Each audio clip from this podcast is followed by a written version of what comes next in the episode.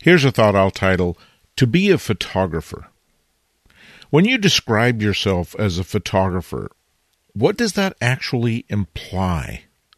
That you take your camera out into the world and capture pictures? I suppose that's how most of us would think of ourselves as photographers.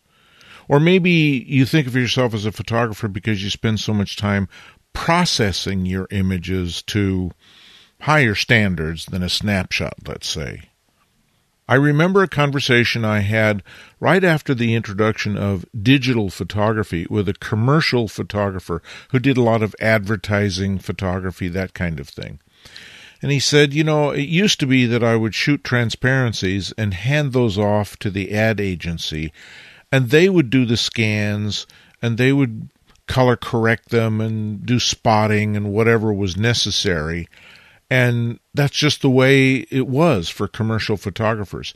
He said, but then with the introduction of digital photography, now the ad agencies expect us to do the scans and the color corrections and to hand them finished publishable digital files instead of our 4x5 transparencies.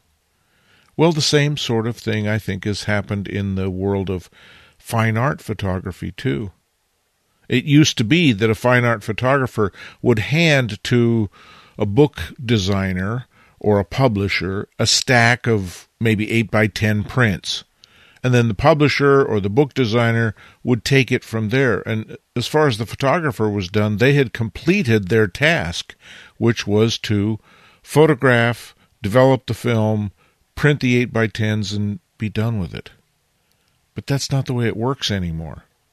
It's not the way it works in the commercial world, and it's certainly not the way it works for those of us who are designing our own websites, or possibly doing a blurb book, or a folio, or a chapbook, or a self published PDF.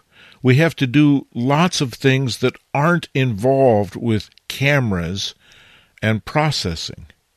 But it's still being a photographer. To be a photographer these days requires a lot more than just camera skills. I would propose that to be a photographer today describes a certain art making mentality that implies an interdisciplinary approach and numerous skill sets. The best photographers, the ones I see a lot, the ones that are getting noticed, are those who go beyond the click of the shutter and the processing but they've got terrific websites and they prepare digital files that are perfect for magazine publication or for book publication or for commercial clients. Being a photographer today is a set of skills that goes beyond maybe what we set out to learn. Maybe we come face to face with the fact that in order to progress to a certain proficiency in photography, we have to go beyond the camera and the darkroom. Copyright 2023 Lenswork Publishing.